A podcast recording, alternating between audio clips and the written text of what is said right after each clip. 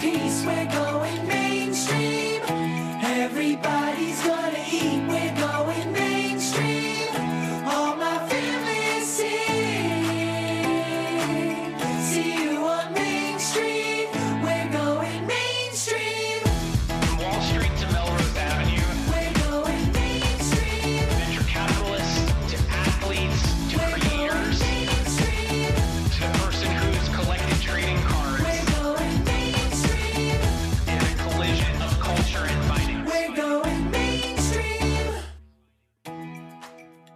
Today, we have a guest who's building the infrastructure for a new asset class sports cards. Leore Avidar is a visionary founder who's building a groundbreaking company, Alt, which is backed by Alexis Ohanian and 776. Alt is on its way to changing how we think about investing. Alt is the culmination of Leore's experiences working on Wall Street as a trader, to working on the API economy at Amazon Web Services, to making direct mail programmable at Lob. He's building the infrastructure, much like Coinbase has done for crypto, for the world of alternative investments and specifically trading cards. As we've seen the development of market structure in other asset classes like public equities, fixed income, and crypto, it will only be a matter of time before we have a similar evolution in the alternatives and collectibles space. And Leore is right at the forefront of this curve. Card collecting and investing is on a tear. 2020 and early into 2021 has seen sales of sports cards at public auction reach all time highs. Leore has built out an incredible team and vision to build the platform at the epicenter of this market, and he's also built out a fund, the Alt Fund, to invest into top sports cards. He's leveraging his deep background in the space, having invested in sports cards for five years, and has generated returns that best many hedge fund and VC fund managers over the same time period. And most of all, he's a company builder who combines the best of a visionary founder who sees markets before they develop with the ability to execute and ship product. He's also the founder and CEO of Lob, a highly successful Y Combinator backed company. Today's conversation was really fun. We talked about everything from how Leore's experience and excitement for building infrastructure has dovetailed with his passion and love for sports and collecting cards, to how he's building the future of the sports card market with Alt by creating the tools and infrastructure that enable people to value, trade, and store their investments, to how cards can be a tool to connect different generations through financial literacy, to how culture can become a financial asset. Today's podcast felt like we were peering into the future of what financial markets will look like. Thanks, Leore, for giving us a glimpse of what's to come. We're going mainstream. Leore, welcome to the Alts Go Mainstream Podcast. How are you?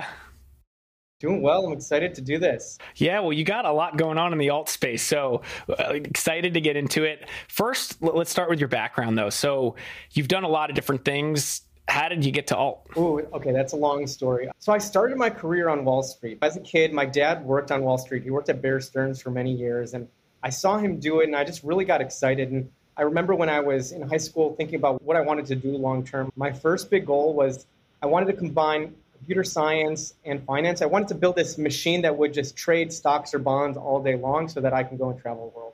And that was the one thing. It got just got really, really excited the the automation in finance. And so started off my career on Wall Street. I actually left Wall Street to go to Amazon Web Services and honestly got very lucky to be at AWS when it was just right before the hockey stick curve. Started my first company at Lob and around 2016 I started getting really nostalgic about basketball and cards. I collected a little when I was a kid, but I was really into sports and one day my dad sent me all of my cards. They were moving and that just triggered basically everything. And so I started going in deep. I started seeing all these arbitrages. And fast forward, I have tried to build a company that can build that joy for everyone else. Well, it sounds like you experienced something probably four years before many of us. We've gone back home during the pandemic, and now all of us are seeing our cards. What was it that got you thinking about cards as more of an investable asset? Because that's what you're building at Alt is the infrastructure for that, than just oh, I just want to keep collecting. Well, I'll be honest, it didn't hit me right away. When I got into it in 2016, I just wanted this one Kobe Bryant card. It was this 1996 EX2000. Uh, it was this green card, and I could never have it as a kid. And so I bought a box of cards, and just off of eBay, I opened them all up, really hoping to get the Kobe Bryant card, and I got the Kobe Bryant card. And I, you know, you feel that joy. That was awesome. But the, I think the coolest moment was on the back of every card. It actually shows you the odds. And I started calculating the odds after seeing the price of the Kobe Bryant card on eBay. And I saw an arbitrage, like the expected value of getting that card was less than what it was trading for. So I could just buy the boxes, get the card, and then sell it on eBay. And I think the arbitrage was like 10 to $15. That was what really got me all this excitement. I was like, okay, I got to do this a couple of times. And so I started doing that. I started selling the Kobe Bryant cards on eBay. And then I started saying, well, wait a second. My card is selling at $30, but if I got it graded, I don't know about this, whatever this is, PSA or Beckett, it can sell for $1,500. And so I was okay, let me send something to Beckett. It just came out of the pack. It must be a gem mint. And so I started learning about grading and the arbitrages there and to how to figure out what PSA and Beckett, how they were thinking about grading. And all of a sudden, I was like, wait a second, forget buying the boxes and getting the card. I'm just going to buy the card and get them graded. I did a lot of data and I did a lot of testing. I was that one was almost a guaranteed return. And so that's where I really started scaling it up. It takes time, just like in any asset, You've got to learn and get educated and get comfortable. I remember starting off with 10, $20 cards, then $100 cards. I was like, wait a second, can this really be true for $1,000 cards? And then I remember buying my first $5,000 card and then a $20,000 card. And so over time, I've really develop the skill set to understand what is going to make me money, what is not, what is collectible, what is investment grade, what is just a hobbyist product. And it's taking me, I would say, probably until 2019. That's when I really started hitting full throttle on it that's fascinating, particularly because you were so much earlier than this current explosion in the card space. So, just some context for people, a few weeks ago, there was a Mickey Mantle card sold for over $5 million. There's been multiple LeBron James cards and Giannis rookie cards sold for $1.82 million or so. And then there's been uh, a number of other cards that have kind of hit the million dollar mark. So, that's just context for people now. And, and it feels like this card space is white hot. What was the space like back then? Cards were not selling that much. I would say the maximum was probably 40 to 70,000. I remember there was this one Steph Curry card, the Steph Curry Gold Refractor for those that are that card like a will sell probably in excess of $200,000. I remember someone listed that card for auction and it was ending at 3 a.m. and I stood up all night and I and it ended up selling for 4 grand. And I remember my heart pounding. I was like, that is so much money for a card. And I ended up not buying that. And so that kind of gives you the idea like five grand was a lot for a card back then. And maybe the LeBron cards were at like thirty to forty thousand dollars for a rookie card or a rare one of one. Interesting. Walk us through the evolution over time of the card space, both in the context of what's happened in the card space, but also you were on Wall Street, you've worked as a trader, you understand market structure evolution. So walk us through where we are today from the time you've seen it from back when you started investing and collecting. Yeah, so I'm generally a really curious person. So whenever I do something that I don't understand, I try to ask myself why I did that. So why did I have this sudden urge in 2016 to buy a card? And it was just that I was connected to it because in 1996, which were my formative years, that's when I collected and I played basketball, and Kobe Bryant happened to be big. And I remember in around 2017, I was like, wait a second, probably a lot of people are going to have the same exact thing that when they're in their 30s or they have enough disposable income, they're going to want something to remember their youth. And I never was like, it's going to be cards. I would, that was just, I'm going to want something to remember when I was a kid. I want something to treat my eight year old self. I remember thinking, oh, I probably beat a couple of people by a couple of years. Maybe I should corner the market or start buying these things. That was kind of the first inkling of the market. And then I started seeing the cyclical pattern. I call it like there's this 25 year effect on collecting. Between the ages of 8 to 14, and then 25 years later there's this effect. Like you want the things that you, you're treating your eight year old self you get nostalgic. And you actually see these cycles through a lot of different asset classes. Like muscle cars are actually a really good example of that. And so i thought i saw early signs that this was happening by looking at the jordan market. I did not grow up in the jordan era. By the time i grew up i grew up from chicago. I saw like michael jordan live once or twice. And so i missed that. But i started seeing jordan cards go up. And i remember thinking they're out of my hands. They're too high, too high price. I can afford them. All the people who watch Jordan are just obsessed. And I was, why is that? And I was like, wait, that's going to happen for Kobe Bryant, for people who were born in the late 80s, early 90s. And then in the 90s, early 2000s, it's going to happen for LeBron. And so you start seeing that demand start building in, and it's different segments of the market. It starts with hobbyists, and then you start getting institutional money. I remember seeing early investors just talking to them people on Wall Street. They're like, I just want a Michael Jordan card. And it, it was more, yes, it's an investment grade card, but because it reminds me of when I played basketball in high school or when I watched him on TV.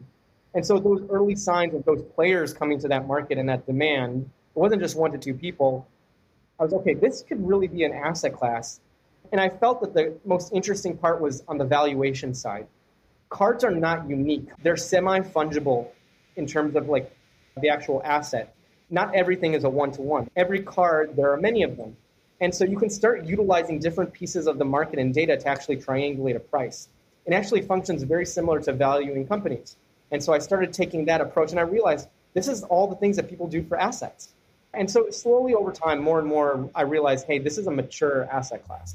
So let's walk through that because there's so many different aspects to cards. There's the grade, there's sometimes the autograph, there's the year, the vintage, or the year that it was produced. There was whether it was a rookie card or not. There was the player's performance. There's so many things that determine the value of the asset. And we obviously if we're in financial services about market data companies moody's or s&p and they're serving critical function so walk us through where the card space is in that regard how do you think about leveraging data to value cards and then how that drives your investment decisions or your framework in investing in cards oh this is a great the currency in this space is data the data is not easily accessible as it is on wall street you can just go to bloomberg and pretty much find almost any type of information here it's very disparate. Many people don't even have all the data. So if you have a lot of data, you have a lot of currency and you do have an edge.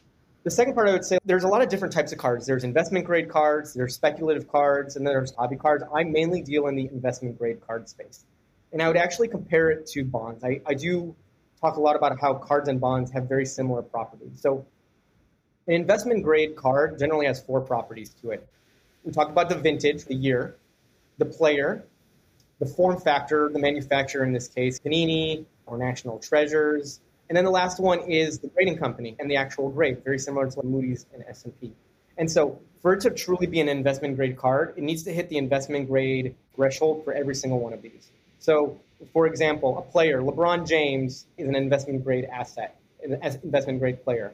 His Exquisite, which is one of the best brands, most collected, is an investment grade card. If it's a PSA 10 or a BGS 95, it's an investment grade card.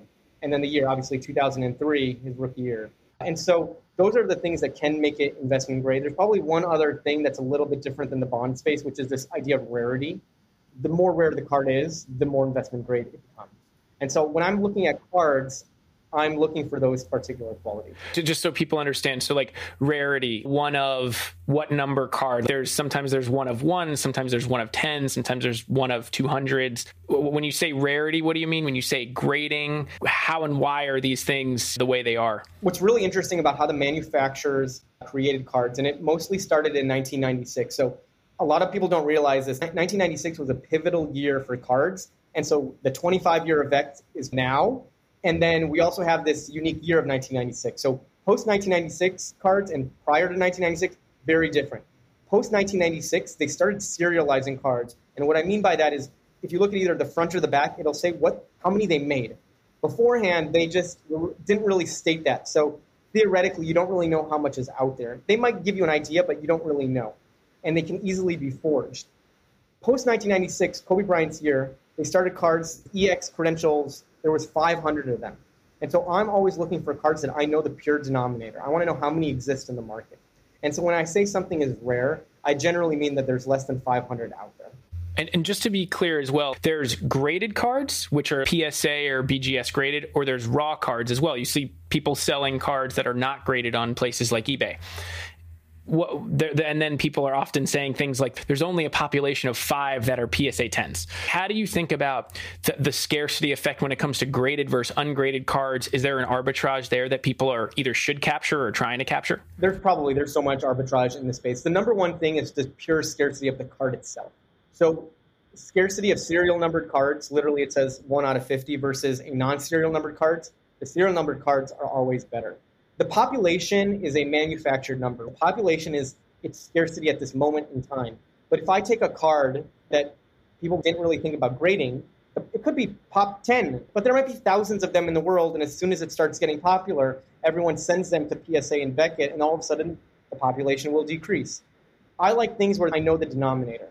And so the population of PSA or graded cards is a nicer to have, but the must have for me is the pure scarcity of the actual asset itself. And then how do you think about that in the context of the player? When you think about different players and you think about your investment framework of, oh, I need a LeBron card because he's an investment grade player versus maybe a Zion Williamson who could be great, but he was only a second year player. Yeah. So again, this goes back to investment grade versus like speculative cards. The way I would think about it is if, if somebody stopped now, do they have enough accolades on their table? And when I say accolade, this is on and off the court. So generally, the ones that people are looking at is MVPs, championships, and momentous the cultural aspects or influence that they've done off the court. And so if they stop their career right now and they have enough, there's a threshold, then they're investment grade. Like LeBron James has done enough already. Steph Curry has won two MVPs. He's done enough already. Kobe Bryant isn't playing. There's enough already there. Luka Doncic, great player, not investment grade yet. Still speculative. If he stops playing tomorrow, that card is not going to be able to keep up its value. So that's the big speculation, I would say. So would an example be like post the the Last Dance show for Michael Jordan on TV? His card went up as well. Is that are those types of things that investors or collectors should be looking at as well to see like hey, this could increase the value of a card if they're doing something really exciting off the court, eh, in addition to what they might do on the court? Yeah, definitely. That just brings the notoriety. I think that's obviously just increasing the demand. But absolutely, he's noteworthy enough that people are actually creating content around him, and it's memorable, and it's something that is a cultural phenomenon in our society. So, completely. It's probably the same difference between value stocks and growth stocks. The investment grade are really the good value ones the growth stocks are ones that honestly could topple over if they don't hit their next two or three earnings. Mm-hmm. But they also have the potential for massive returns if you hit on the right rookie or second year player who's doing really well. Absolutely. It depends on what you're chasing. Investment grade cars have really good returns. Sometimes I compare dollar for dollar where's the best IRR. When a Steph Curry rookie card is trading at the same value as a Luka Doncic card, I'm going to buy the Steph Curry card. Dollar for dollar, my risk is lower Uh, and I think I can make the same returns. Interesting. Walk us through how you think about investing in this space. And then you mentioned there's investment grade cards, there's more speculative cards, there's hobby cards. You might just love a player who's never going to be an MVP or win a championship, and you may still want to have that for the nostalgia factors. Walk us through how you think about the investment aspect of cards as an investable asset, and then how, like, how this space, I think that that'll bleed into like how this space institutionalizes over time. So, like, where investors, whether they're family offices, high net worth individuals, wealth managers, start to allocate assets just like they would any other asset class? Yeah, when I'm thinking about the space from an investing side, I try to remove any type of emotional attachment associated with the cards and the players. And so the number one goal is obviously get a good return, my IRR. And so how do I build a diversified portfolio? And so the first is I basically said, okay, I'm going to divvy it up into a certain amount of sports so that one sport does not dominate my entire portfolio. And within each sport, I'm going to pick a set of players that are investment grade and speculative ones. Therefore, I can have a very, again, diverse portfolio.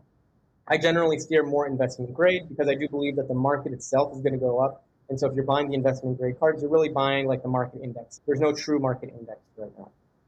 So that's what I've been doing over the last five years. I would say most of my strategy has been buy and hold. I have a couple of really interesting arbitrage strategies uh, that I've been doing for the last five years. So my personal IRR has been 152% over the past five years. Oh wow! I'd love to compare that to some hedge funds in more traditional asset class because that's a very very good return and shows one is there's actually a financial asset here to generate value on as an investor. Two is there's actually some data that shows that, that, that this is an uncorrelated asset to equities. So it seems like this might be becoming an investable asset class. Absolutely. I think the uncorrelated part is really interesting. These do function based on the demand of the player. So their career accolades are not going to be tied to how the S&P is doing. So that's a really interesting phenomenon that I think people get excited about. I think the thing that I'm looking for that I think a lot of people are also looking for is size. Can you actually deploy enough cash into this asset to deploy enough capital to get those higher returns? And can those returns hold up in the higher dollar space? So that's what I've been trying to look at for the last year. And I think the answer is yes. I think you're seeing the prices soar because a lot of people have realized that. And so a lot of the institutional money is coming in because they do believe that this asset class is going to grow and they can deploy 10 to 100 to hopefully a billion dollars over the course of the next two to three years. You made the news for buying a, a very famous LeBron James rookie card. From that, you must have obviously thought it, it was not the cheapest card in the world. To, to, to put it lightly, you must believe that there is liquidity at a higher price if you're buying a card at that that range. So walk us through what was the reason for why you bought that card, and, and, then what your thinking is as this space starts to mature and institutionalize. Yeah. So okay, this is really interesting. So after I realized all of this, and I was like, okay, I want to bet on this market. I needed to figure out how do I bet on it in size, and what would be the smartest way to do that. And so the interesting thing about the card space that actually is different than any other asset class is there are rankings. And what I mean by that is that if you take a specific player like LeBron James, you can rank out all his best cards. And those rankings are pretty much set in stone. His rookie cards are always going to be better than his non rookie cards. And so I was like, what is the best card that I can buy of the best player? Because if the market is going to go up, that's the best way that I can utilize my capital. And so that was really why we went after that big card. It was the highest size that we could find at the time, best player, best card. And so as the market moved up, I literally have the best asset, basically like buying the penthouse uh, in the best property in the United States. And so that was the hypothesis that we had, and you know, turned out to be true. And uh, you must believe that there is at, at a higher price institutional demand uh, or the ability for people to transact at those levels. The Mickey Mantle card was bought for $5 million. So there's clearly demand in the multi million dollar level. And I think you, it was either you or somebody else who said that there's a million dollar cards that are being bought and sold now, but at some point there's going to be a $10 million card. Yeah, absolutely. So I think the part that people forget is when something becomes too cost prohibitive, that's where fractionalization comes in that's actually a sign of a really good market. And so when companies couldn't be bought and sold purely on the whole asset, they obviously created the stock market so that you could actually buy pieces and get some liquidity. The same thing is happening in cards. You have some great companies from Rally, Otis, Collectable, and Dibs right now doing securitization. And so as the prices go up, not only are we bringing institutional players into this space, but getting these platforms who are buying these big assets and then making them a lot more accessible to retail investors by basically breaking them up. And so I'm betting on the fact that more and more of these companies are going to exist. And so if when it's time to get liquidity, I have actually multiple options to go and get liquidity. So you bring up a great point, which is fractionalization, uh, maturation of a market, and the ability to unlock both retail and institutional demand at scale. You've been investing in this space for a number of years. You've been dealing with kind of current exchange venues. You've been dealing with the market data uh, that, that's currently out there, or maybe lack thereof, uh, we, should, we, should, say. Um, you decided not to build a fractionalization business, but you've built a business that is is going to be a big part of the card space after being an investor in it for many years. So let's talk alt. Why did you decide to, to build alt? Uh, alt is a platform that allows you to invest in cards as easily as stocks. It's the infrastructure. I love building infrastructure. That's what I've made my career on. My first company that I started, Lob, is infrastructure for direct mail. And there's something about seeing problems uh, in the world and being the one that solves it for everybody that really excites me. I like being the base. I like building a platform that people can build upon it. It creates this community. You're helping other people out. You're giving them the tools. You're not just the end all be all for a specific person. You're teaching people how to do things themselves as well. And so I get a lot of joy of doing that. And so for my you know expertise at Lob, building an infrastructure company, that's what I want to do at Alt. The key element that the entire asset is missing is an exchange. That's the most core part. We need to be able to tra- transact these assets. And so I wanted to create this infrastructure for it so that a lot of other really great companies can have a lot of success as well. And so I believe that if the exchange is successful, companies like the fractionalization companies that we were talking about a minute ago are going to even have more success. Mm-hmm. let's talk about why build an exchange. You've been a student of market structure and market structure evolutions for some time, whether it's equities, fixed income, alternative assets, and now trading cards or sports cards are part of that. Walk us through the current market structure and the life cycle of a trade. So, where do you go now? What are the venues you use? What data do you use? And then, how does Alt solve all those problems? Yeah, I think you're is a great question because as we walk through it, we'll start discovering all the problems. So right now, the majority of cards are sold on eBay and Instagram. I would say more sophisticated investors are buying on Instagram because there's a community. I would also say Facebook is in there too. they can connect to each other directly. Well, just one quick question there on Instagram. It may be a place where you can buy and do it cheaper than eBay, but how, how, how do you think about the trust issue there versus eBay, which may be a more verified platform? The trust issue exists. It is the same on all of them. You cannot trust anybody. I don't think Instagram, I don't think eBay has it solved. I bought a card on eBay the other day. I wanted fair and square, and then the bot, the seller just reneged on the offer, and it's somebody that I know. And so even on eBay, you can't trust anybody. So that trust issue, I would say Instagram, Facebook, or eBay, it's the same. Anybody at any point in time until you get the card in hand can renege on the offer. So there's no trust across anybody, unfortunately.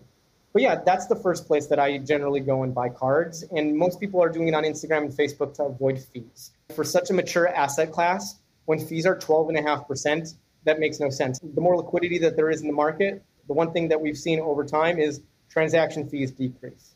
And so that's been a big escape over time. The next thing is payment processing. And this is something that's, I would say, like been a big talk in the community already. So on Instagram and Facebook, generally people are using PayPal. So you at least have some protection. For those that uh, have enough trust, they'll do something called friends and family, which basically bypasses the uh, protection that PayPal offers.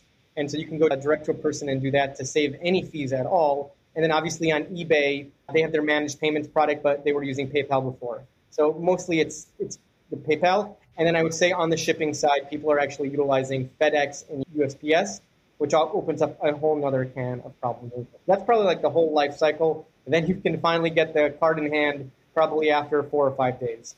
Interesting. So that's the life cycle of the trade, all, the way from deciding to invest on delivery. What about like the market data where you figure out is this card worth the value? There's massive spreads. You go on eBay and you look at the same card or what seems like the same card. There's massive spreads on these cards in some of these auctions. So how do you find what, what are the right venues to go to for market data? How do you think about what the right price is for a card? And then not not only you may be buying it at a fair price relative to where other cards are purchased, but then you have to think about liquidity. A card is only as valuable as you can sell it for, in a sense, too. So, how are you thinking about that? Yeah, that's a really great question. Uh, I'll, t- I'll try to touch on a couple of them. So, let's just assume you've already sourced the card, because sourcing in itself is a whole nother problem. How do you figure out how to value a card? And so, the first question is okay, you need data, and we can talk about the different valuation mechanisms. So, the, the data right now is very dis- disparate and it's very noisy. You can go to eBay and you can go look at their closed, like their sold items list, and you can go through and see all the items of that particular card and see, hey, how much is it worth? The problem with eBay is that actually they don't list exactly what a card is worth. There's different types of order types. There's an auction order type, there is a buy it now order type, and then there's the best offer. When something goes for a buy it now or a best offer, eBay doesn't tell you the exact price at the end of the day. And that makes it really hard to know, hey, do I trust this data point or not? And so there's a couple of other data sources out there, whether it's WorthPoint or PWCC, that show these historical data points. You can check like public auction sites like Goldin. And so you can start triangulate what is a real price, what is a fake price. But you generally have to remove your outliers. Now you get like a core piece. And I would say, okay, what if I'm buying a really rare card and I can't find an exact one? Then I have to actually start finding data that's not perfect. I can either change the player, so find an exact card but a different player, a different grade, in a different year, and start u- utilizing multiples. And so this is where valuations become very similar to how companies get value. You can either look for historical transactions, which makes it really easy, and then I would just adjust for how the market has corrected over whatever the last time frame of that last data point. Then there is basically comparables. So if I'm buying a LeBron card, maybe I'll look for the Kevin Durant card of that same year, and then I can see what the general relativity of Kevin Durant to LeBron James is and apply that multiple. And you can do that with a lot of different players to start basically triangulating a range. And that basically, that range allows you uh, a confidence when you're negotiating with the buyer or seller. I'd say that's the majority. All of this falls out the window when you want to be a market setter. So if you're a market follower, just a general market participant, you're following the general trajectory of the market and you're going to price it. If you're a market setter, you might say, okay, this is what it's worth today, but I'm going to buy it at a premium of 20 to 30% because I believe that some of the fundamentals underlying this asset are going to change. For example, I believe that Kevin Durant is going to win a championship, and therefore you might think that every Kevin Durant card is undervalued. Mm-hmm. And then, so how do you think about that in the context of different types of cards. There may be a card manufacturer, but then there are different types of cards. There may be national treasures, like you mentioned before. There may be uh, v- various types of like. There's the base sets. How do you think about that aspect as well? Because people might look at these different card assets and say, "Oh, I got a Kevin Durant rookie," but the reality is it's a line or a set that's not nearly as good as a national treasures, which is our Panini Black or something like that in the football space. So, how do you think about that aspect of things as well? Yeah, I mean, this is where people need to educate themselves. So I only buy the best of the best. And so National Treasure, Prizm, Topps Chrome, Exquisite, those are probably like the four best manu literally the brands of the card. So I generally will stick to those because one, I, I do think that they are the cream of the crop. And two, I understand it really well. Like I can't understand the whole world of cards. And so I generally stick to those. You can play in a lot of different things. Let's go back to the bonds. You have your in, investment grade category, and then you have your up and coming brands. And so, in general, I'm not trying to bet on a brand. That's just not the type of bet that I'm trying to make. I'm trying to make a bet on a specific player. And so, by eliminating brand risk, I can really focus on what is the true bet that I am taking. The cards are really a vehicle for a bet. So when you say a bet, that kind of brings up the thought of fantasy sports and sports gambling to some extent, both of which are extremely popular. Sports is a huge part of pop culture. So is this market right now mainly individuals? Is it institutions who are looking to, to return money on their investment rather than necessarily care about the idea of, of just being passionate about sports, although many of those people probably are are passionate about sports as well. So maybe they can marry those two interests. How do you think about that aspect of the card space? Because what you're getting at in terms of your investment process actually feels highly institutional in nature and frame and the in terms of the framework of how you're thinking about it, and not easy for the individual investor necessarily. Yeah, it started off as passionate people about cards, but it's evolved, right? People who have had their careers in finance, this is this interests them. I call it like interest aligned investing. You can apply a lot of the same things that you learn and you do day to day to an asset class that you're really connected to. And so I do think over the last four years, you're seeing a lot of new entrants are these institutional or sophisticated investors who are coming in. They do care about it, they do like it, but they also have this skill set that they can apply to this asset class. So I would say we're going to see a lot more institutional money coming in, and there'll be just a lot more smart money and sophisticated people who are really thinking about how to price things out. The market is already becoming efficient. There used to be so many different arbitrages available in this space, and these days you might be able to find one once a month if you're lucky. And the size that you're finding them, it's not at the size that you used to find them. Mm-hmm. Well, at Alt, you're building things like portfolio management tools to help people manage their portfolio. You're building vaulting tools as well to help people store their very valuable assets. If you're talking about hundreds of thousands of dollar or multi-million dollar cards, who are you building Alt for? Is it for the individual? Is it for the institution? How, how do you think about that? Yeah, that's a great question. Well, it's for everybody. And so I would say it's probably skews a little bit more towards the investor than the pure collector. Uh, and so, because of that, portfolio management is right up in front center, just like a brokerage account. And so, what I've tried to do is really, again, I, you know, I talked about how I want to make it as easy to invest in sports cards as stock. So, who are the people who are investing? So, this is meant for investors in this asset class. We do have products for the collectors, but I would say it prioritizes the investors over the collectors.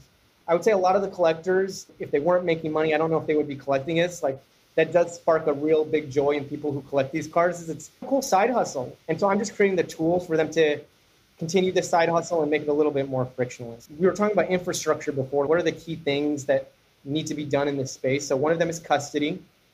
Literally, who owns these assets? Right now, when you buy something off of eBay or Instagram, somebody actually has to send you the asset.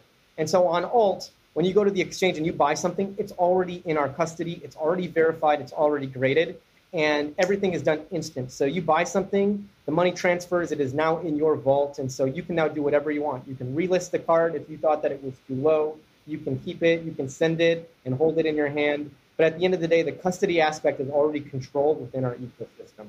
The second part is on the valuation. I talked about how cumbersome of a process it is to go figure out how much a card is worth.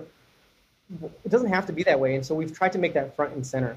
And so it's in beta right now, but we have something called the alt value. And so we're taking all of these models that people are basically calculating in their head, and we're building a model around it so that we can actually say, hey, when you put this card on alt, we'll tell you how much we think it is. Very similar to a Zestimate or a Kelley Blue Book. And so it's still early, but it's becoming more and more accurate over time. That's fascinating. All I can think about when you say that is I've been waiting four weeks for my Kevin Durant rookie card to come in the mail, and it's stuck in the mail. I bought it on eBay. It's a decent card and you, if you spend some money you want your card to be valued so it sounds like what you're building to some extent is really built around at its core trust and a financial institution has to have some level of trust, whether it's investing in stocks and bonds or whether it's investing in trading cards. How do you think about building trust with your customers at all? By the way, this is probably one of the hardest things you can do. And what I've learned over time is that you cannot call yourself a trustworthy platform. It's one of those things you cannot anoint yourself. It's only your customers and your users can tell you that you are a trustworthy platform.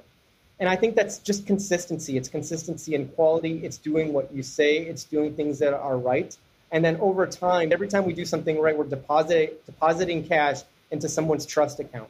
And at some point, they can say, oh, I really trust these people because they do what they, they've said. We've tried to create a lot of tooling around that. And so the biggest one I would say is around the custody aspect, like just getting things. You buy something and you get it. That is the biggest part that is creates the most distrust in the community right now. You buy something, they never send it. They buy something from you and then they return it because the player got injured it just creates all this unnecessary drama in this space where it really should just be something that's passionate. Like people are doing this when they're not working or on the weekends or at nights. Like no one has time to deal with all that for something that's just so exciting. Well, passion that's actually i want to hit on that because i think between what you just said and something you said a little bit earlier about that that sports is something that people really care about. It's interest based investing. There's a whole crop of people, particularly younger people, probably younger than us, who are, are, maybe used to investing in financial markets. There's a whole younger group of people who maybe the first asset they invest in could end up being on alt. They could be buying or selling a trading card on alt. How do you think about that when it comes to building the infrastructure for this space? And almost just like maybe Coinbase has done in the crypto space, being the on ramp to getting net new investors, you may be creating an entirely new set of financial market participants, albeit in cards instead of some other asset. Absolutely. So, one of the things I talk about is I think that there's a shift right now in our society historically, the assets that people bought to generate wealth were stocks, bonds, real estate, very traditional assets. I don't believe that the future generations are going to be buying these things. They generally are more, again, this interest aligned. They want to buy things that mean something to them. Culture means a lot to the next generation. And so you're going to see a lot more people buying into sneakers, art, watches, uh, and sports cars, to name a few, Birkin bags, different types of clothing matter to people. And I believe that in the future world, these things are currencies that should be connected to the old world. Like, what if you could buy a home using your sports cards? That is such a hard way to connect things. And so I, am, I want to build a platform where you can literally take your old statement at the end of the month, go to your bank and get pre approved for a loan to go buy a home. Why do you have to have a stock portfolio to go and do that? It doesn't make sense. It's outdated. And so if alt is successful, all these assets that people have had for 20 plus years can now be utilized to actually do something. And the similar thing with cryptocurrency, people just don't trust old things, which has been talked about as this old boys club. People want different things of store of value but they want to still be able to buy the things in the physical world. Something that's interesting there is I've, I've talked to a number of wealth managers who I asked them about crypto and some are still very skeptical, obviously starting to invest. I, I, tell them about cards.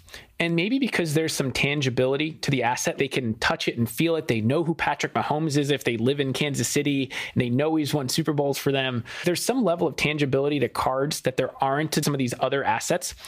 How do you think that impacts the card space and then how this space institutionalizes, maybe even before some others? Yeah, I, I think you're spot on. Crypto is really hard to communicate to people. When people don't understand what it is, if I go tell my grandma, hey, you should invest in this NFT or cryptocurrency, she's going to look at me and we're about to have probably like a two day conversation and maybe she'll be able to understand it. it just because it's so foreign. When we talk about sports cards, I get to say it's art but for sports or it's sports art. And all of a sudden people, people can understand why like a Van Gogh sells for hundred millions of dollars, right?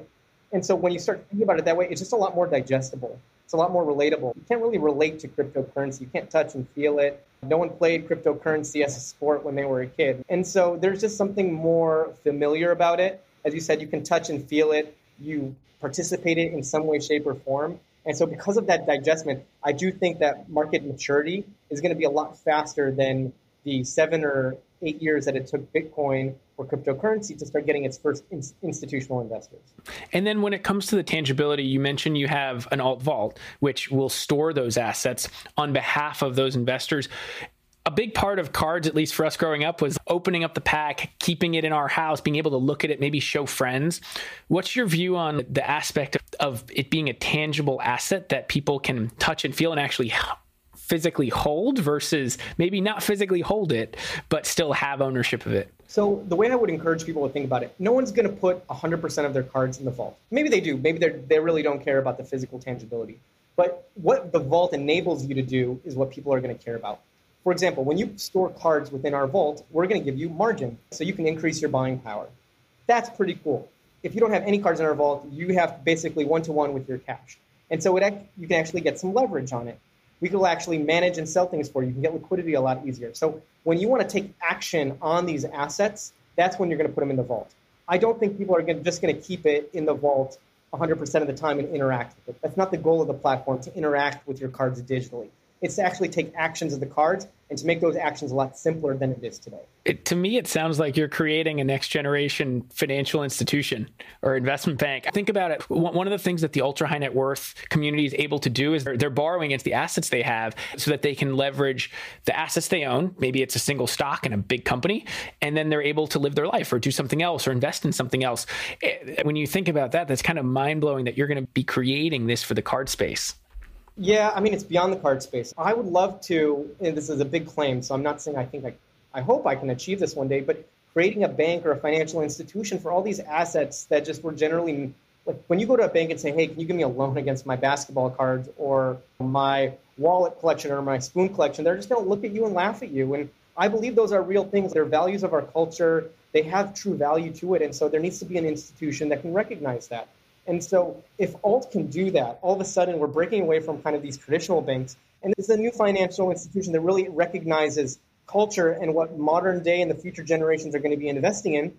And we can leverage all those financial products that the banks have, but the underlying asset can be something different. And so if alt can be the bank for all these alternative assets, that would be a great outcome. I think we can help a lot of people. I think there's a ton of work that needs to be done in order for us to be able to get there. You mentioned something earlier on the podcast about community and how you want to build a community. This is something that somebody like Alexis Ohanian has talked a lot about. He believes that many companies, if not all of them, need to be community led or community first companies in order to create the community that then makes people trust or transact on a platform or something like that. So you mentioned that a bit earlier. How, how, do you think about building community? Because what you're talking about there is doing something that traditional financial services institutions really haven't been able to do, which is create community. Well, I think the reason there's no institution because it's so cutthroat. No one is helping them in the stock and bond market. You're rarely going to tell people, hey, I have an edge in this, or here's how you should be pricing that.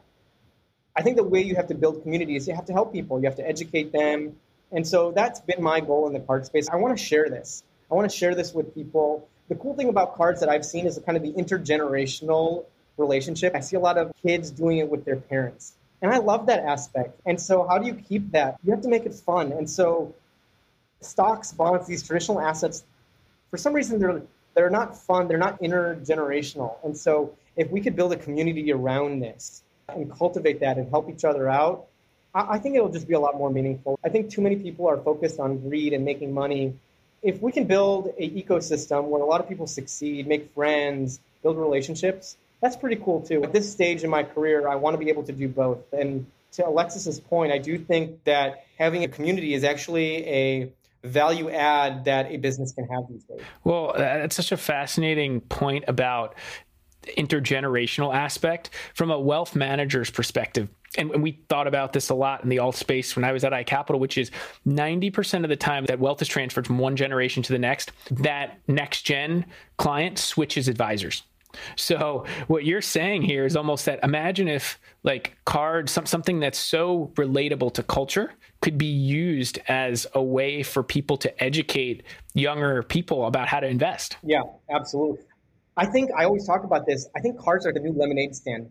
I'm hearing so many stories of people paying their way through college and med school by trading basketball cards or sports cards. And I find that awesome. That's such a cool thing. Like hustling. I always see trading cards as a way to get a lot of at bats, reps within business.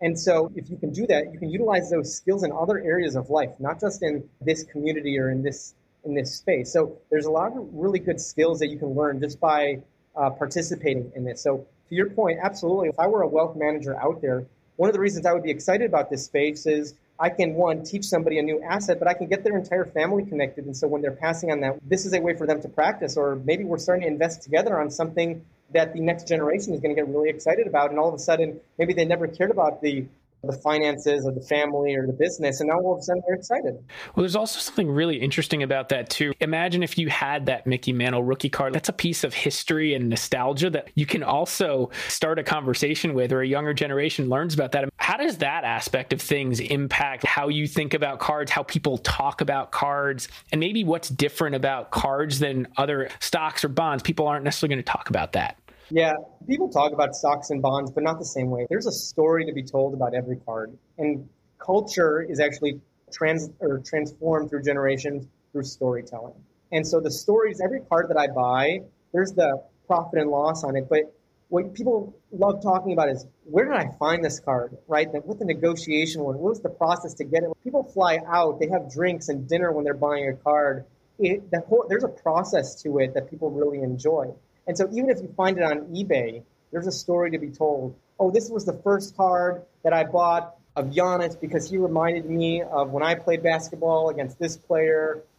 The storytelling aspect is what's most important. And so that's one of the reasons I don't want these cards just locked up in a vault all the time.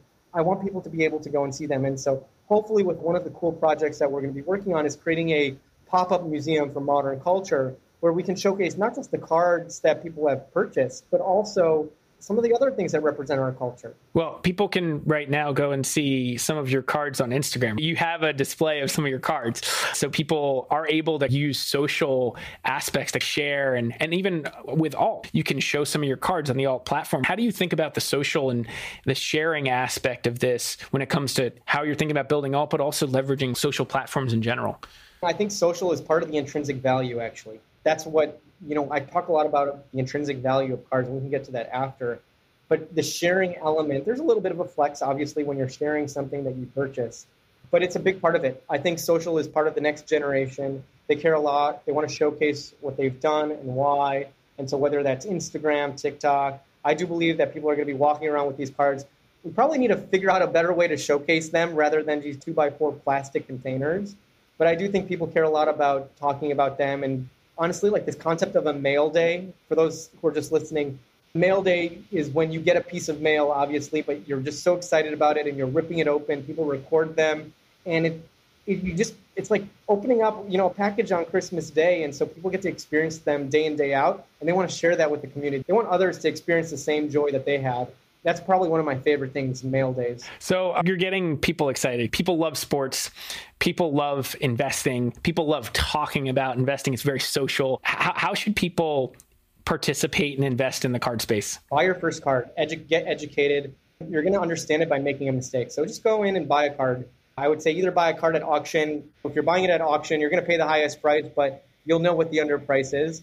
Or just go and buy a card on alt We'll launch our exchange. We'll tell you exactly how much we think it's worth. And so, therefore, the risk is mitigated, but you can start buying and selling and just get educated. It takes a couple of at bats, it takes some time, but that's in anything in life. So, try it out, see if it's for you. It's, it's definitely enjoyable. And then how does the space institutionalize as well? When people want to start putting 5, 10, 50 or 100 million dollars to work in this space and that could be family offices, that could be wealth managers, like what does the evolution of the card space look like from an investment perspective? Yeah. So one of the things that Alt is doing, there's some people who have built indices out there, but they're not true indices. And so we're planning on actually allowing people to buy an index, and there'll be different types. There'll be uh, specific broad-based indices of the asset classes that we're going into. So whether that's sports cards, sneakers, just trading cards, not even like the generic sports ones. We'll have ones for specific players, so you can buy the LeBron James index. And so those are going to be referenced on specific assets, but we can actually scale them up quite a bit. And so with those type of derivative instruments, they're one to one with the underlying asset class, but we can actually take a lot more size. So you'll be seeing that come through over the next couple of months. Uh, that's fascinating. So we really are seeing the institutionalization of this asset class before our eyes. I, I always end the podcast asking everybody what their best or favorite investment idea is what is your best favorite maybe it's most memorable too it could be anything it could be an investment you made it could be an idea you have whatever it may be Ooh, well, I feel like I, I can't talk about Lob or Alt because I've already done them. Obviously, I love them so much that I obviously started them myself. I'll talk about a card just because we're talking about cards. So, my favorite investment card. There was this one card, and now it's pretty iconic. It's a card, it's 2008 Topps Chrome Kobe Bryant, number 24. It is a card of Kobe Bryant and LeBron James guarding him. And I love this card. I actually bought probably a hundred of them in different variations just because I was like, that's so cool. Like, I've never seen a card with Kobe Bryant and LeBron James. And it somehow turned into the most iconic card after Kobe's death. I, I love that story because I love Kobe. Like, the Mamba mentality has been something that I've been following for years. And part of it is like, man, if he was alive right now, I know I'd be talking to him about cards. Oh, he probably would have been an investor. But he's gotten me to where I was, even though I've never met the person before. And so when I look at that card, to me, it's a moment in time showing what I've accomplished. When I think about, when I look at that card, it's like, I have worked really hard. And that card reminds me of all the hard work that I've done. This is my one kind of moment in time where I look at I'm like, okay, that's what that card means to me. And it's, I have the Superfractor, it's the one of one. Now it's a multi million dollar card, I bought it for very cheap. It, it's more of what that card symbolizes to me as an investment. And so I don't know. Every time I look at that card, I'm like, okay, Mamba mentality. Keep working hard, no matter that it, this card is worth a couple million dollars. Well, I, I, think you just literally encapsulated exactly what this card space is all about, with it, which is the collision of culture and finance. Thank you so much for coming on. It, it, feels like you've given us a window into the future. We're talking about what the financial markets will look like 5, 10, 20 years down the line, but we're, we're talking about it today. Yeah, I'm super excited to see what's going to happen over the next couple of years. So uh, yeah, it was a pleasure being on here. Well, th- thank, thanks for coming on. Thanks for listening to this episode of Alt Goes Mainstream. I hope you enjoyed it. You can find more episodes of the podcast at any of your favorite podcast sites, and you can read more about alts at my Substack, altgoesmainstream.substack.com, and follow me on Twitter at, at Michael Sidgmore and at GoesAlt. Thanks a lot, and have a great day.